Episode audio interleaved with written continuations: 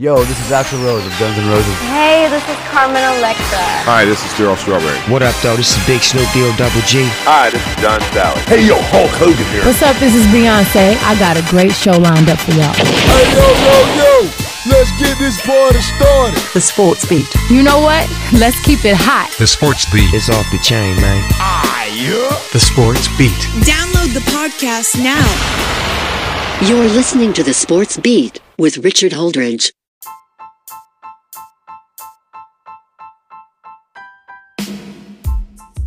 Good morning, everybody, and welcome to the Sports Beat with Richard Holdridge. Happy Monday, and I hope that you're having a great morning here in Georgia, practicing social distancing and making sure that you are taking precautionary measures as this state is starting to open up with more restaurants opening and movie theaters today. But we want to talk about the NFL draft. What a success story for the NFL as they had their virtual draft over the weekend. And one thing that I noticed about that, I did cover the first round on Friday, but rounds two through seven did not surprise anybody. You know, some locals, DeAndre Swift, the running back out of Georgia, was taken by the Detroit Lions, which could use a running back, and Jake Fromm, the quarterback, also selected by the Buffalo Bills, which shockingly, he fell all the way to the fifth round, which it makes you wonder if he should have just stayed in school. Not sure what the scouts are seeing in him. I mean, he's got great leadership, he's got great footwork. He just couldn't get receivers open in his last year, but he's got success, led Georgia to the national championship game. That's a little questionable there that, that he fell all the way to the fifth round. Just recapping the second round a little bit, locally here, the Atlanta Falcons select defensive tackle Marlon Davidson out of Auburn, and he's going to try to line up side with Grady Jarrett. You know, getting Dante Fowler and, and hopefully Takk McKinley will have a bounce back year. The Atlanta Falcons are trying to improve their defense with getting Keanu Neal back from injury. Deion Jones is going to have to anchor the linebacking corps after losing De'Vondre Campbell to free agency. And they also lost Desmond Trufant and they picked up AJ Terrell in the first round. In the third round, the Atlanta Falcons selected center Matt Hennessy out of Temple. Hopefully, he can be the future center once Alex Mack retires. You know, Alex Mack's not going anywhere anytime soon, but it's good to have a backup center just in case, you know, get him into the system and if Alex Mack decides to hang it up, then he is right there that could step in to that starting center role. And of course, they picked up Mykal Walker, the linebacker out of Fresno State, in the fourth round. So the Falcons heavily going on defense, which it makes sense because you know they've struggled over the past couple years and they've dealt with injuries. The Falcons need to get depth on their defensive line and depth in their secondary and linebacking corps if they want to compete with the New Orleans Saints, and of course, now Tom Brady and the Buccaneers in their division. That is going to be one tough division. Matt Rhule, the head coach of the Carolina Panthers, selected all defensive players. Looks like his system might be just give the ball to Christian McCaffrey, and we'll see what happens with Teddy Bridgewater. They have, you know, Greg Olsen did did retire, but and they also lost Luke Kuechly. So we'll see how it's going to be for the Carolina Panthers. Notable picks that the, the San Francisco 49ers, after taking Javon Kinlaw and uh, Brandon Aiyuk, they did not have another pick until the fifth round. And they had some trades on draft day as they traded away Marquise Goodwin to the Philadelphia Eagles for a pick, and they also traded away running back Matt Breida to the Dolphins for the fifth round pick. And with that fifth round pick, they did take Colton McKivitz out of West Virginia, the offensive tackle. The other picks, they've taken tight end Charlie Woerner out of Georgia and Jauan Jennings out of Tennessee. They're in the seventh round. Of course, the SEC set records once again by having 83 players taken in this NFL draft. It just tells you that the SEC has the best players. When you look around on the realm of college football, the best coaching is in the Big Ten, the best players is in the SEC. It used to be the best NFL ready players were in the Pac 12, but the Pac 12 is, is starting to regress. And of course, the ACC, a lot of players from Clemson was taken. They, they bring people to the NFL. Some trade notes for the San Francisco 49ers. The Washington Redskins traded away left tackle Trent Williams to the Niners for a pick and then a future pick next year, which means that the 49ers say goodbye to offensive tackle Joe Staley. Joe Staley retired at the age of 35. He started his career with San Francisco in 2007 and he went to two Super Bowl appearances, which was surprisingly, I've mentioned this before, that the 49ers went to the Super Bowl in 2013 and then they went back in 2020 a seven year gap with different players. Joe Staley was the one player, and then Garrett Celek was the George, yeah, Celek was the other player for the 49ers that were both, they were both on those Super Bowl teams. Reaching the Super Bowl with completely different players, a completely different coaching staff is impressive. So Joe Staley says goodbye. There are some great tributes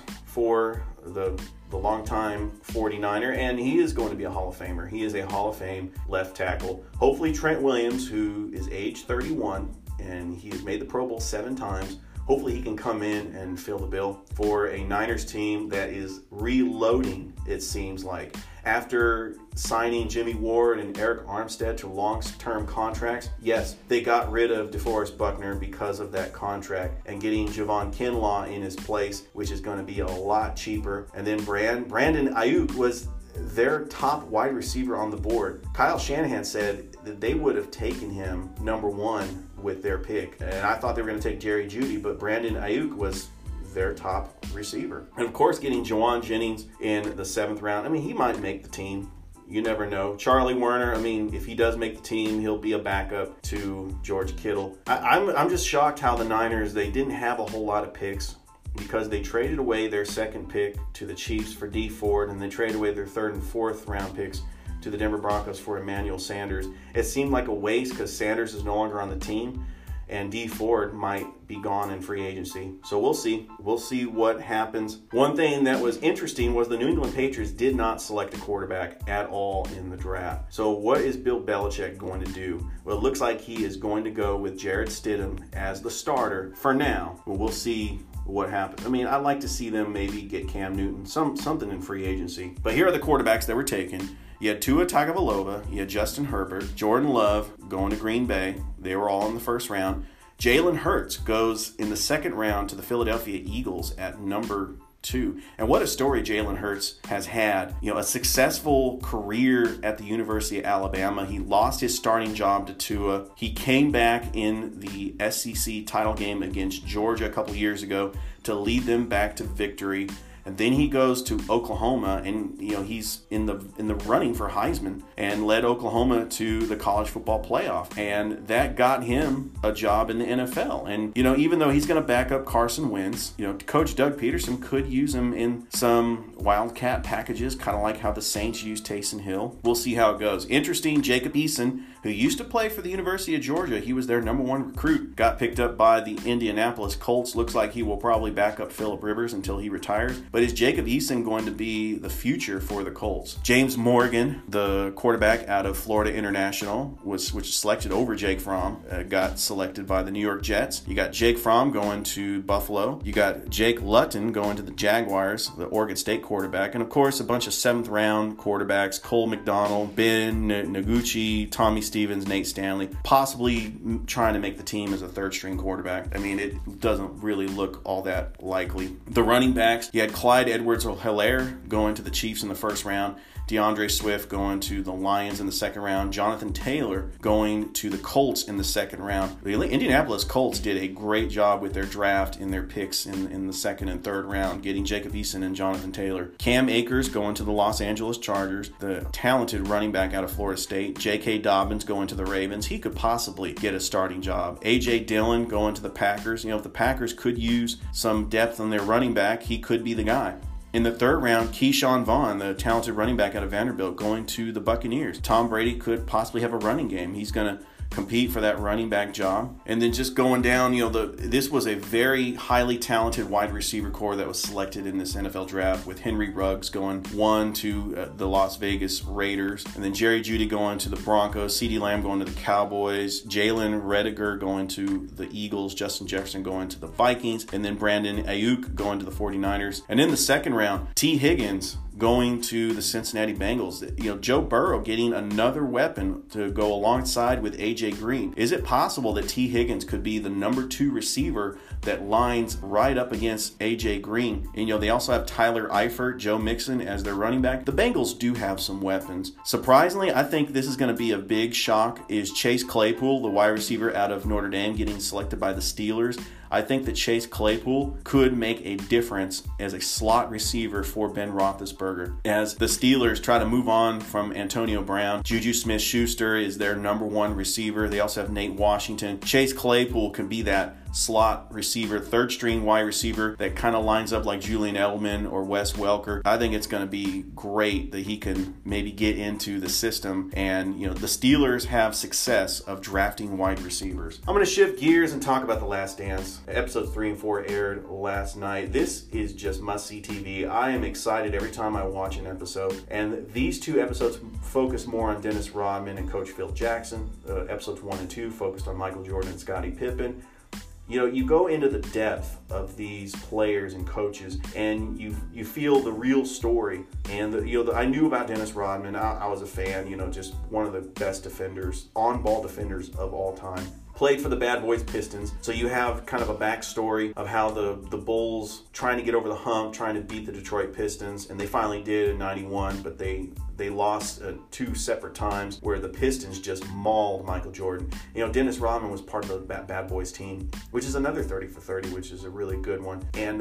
the Chicago Bulls, you know, they they took a chance and got Dennis Rodman, and you know the rest is history. 96, 97, 98, the Chicago Bulls have another three-peat, and that was one of those foundations that the Bulls had to have because they were reorganizing their team after that first three-peat when they had B.J. Armstrong and Horace Grant and Bill Cartwright on that team. And then, of course, when Jordan left the game and then came back in 95, they just weren't as deep because Horace Grant left for free agency.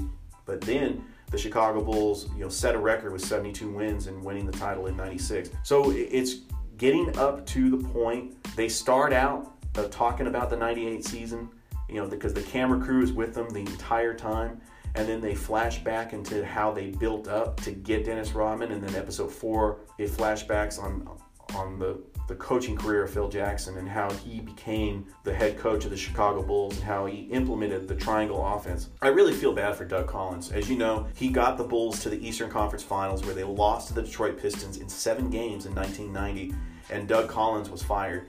And Doug Collins was a good coach, but he centered the offense around Michael Jordan. When Phil Jackson implemented the triangle offense, Jordan wasn't scoring as much. I mean, he was still scoring above 30, but he wasn't winning scoring titles. He was more it was more team oriented, team eccentric. It, it it really dealt with passing the ball and Scottie Pippen became a better passer. He became a point forward. Of course, BJ Armstrong was was a talented point guard, John Paxson off the bench, and then later Steve Kerr off the bench. It's just exciting. I cannot wait for episodes five and six. They showed a preview of it, and then they're going to talk about the Dream Team, and that is going to be great. The, just the NBA was so great in the '90s. Uh, I just was watching it as a kid. I mean, I was a Michael Jordan fan. I'm not going to say I was a Bulls fan because I was a Warriors fan growing up. And then in, in high school, we liked Michael Jordan because Michael Jordan played on the Bulls. The Bulls weren't a hated team, even here in Georgia. I mean, I didn't live in Georgia at the time.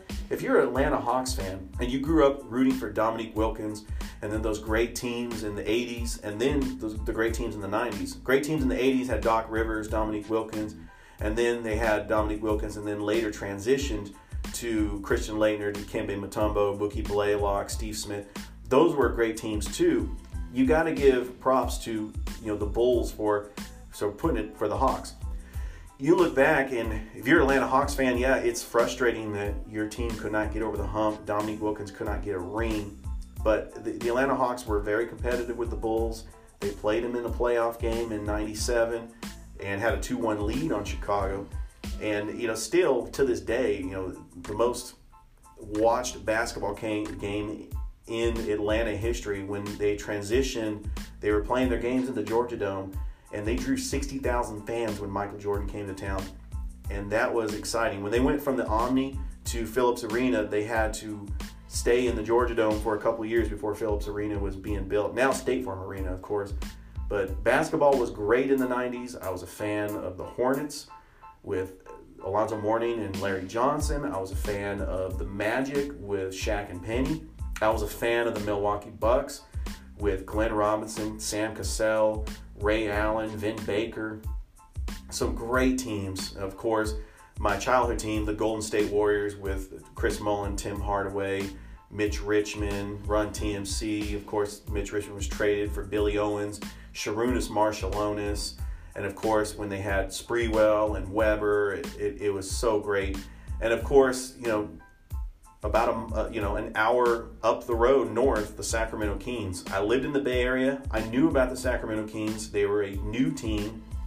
I became a fan when I moved to Sacramento in '97, and the greatest show on court with Vlade Divac, Peja Stojakovic, Chris Webber, you know Jason Williams, Doug Christie, uh, Mike Bibby, late later traded. Just some great teams. So I can't wait. Episodes five and six, and we got NBA practice starting May the 1st. Is it possible that we could see the return of sports in a couple of months?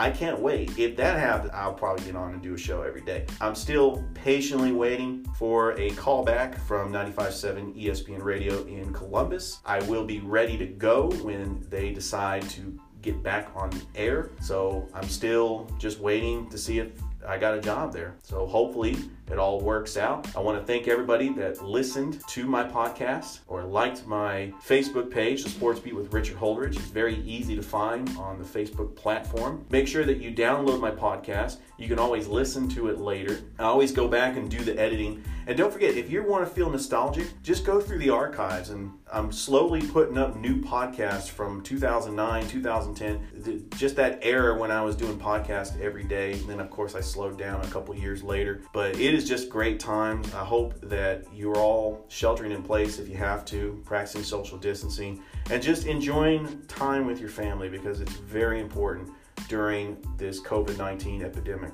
All right, hope everybody has a great day and drive safe if you're out there, and I will talk to you soon.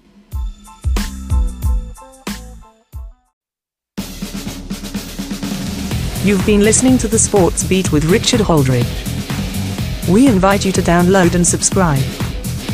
You can find us on Anchor, Spotify, Google Cast, Stitcher, iTunes, or wherever fine podcasts are found. Thanks for listening. Feel free to share with your friends and family. This has been the Sports Beat with your host, Richard Holdridge. Produced in Columbus, Georgia. Extra production provided by JD Matthews. All opinions stated herein are those of the host and do not represent the opinions of Anchor Podcasts. Copyright 2020, all rights reserved.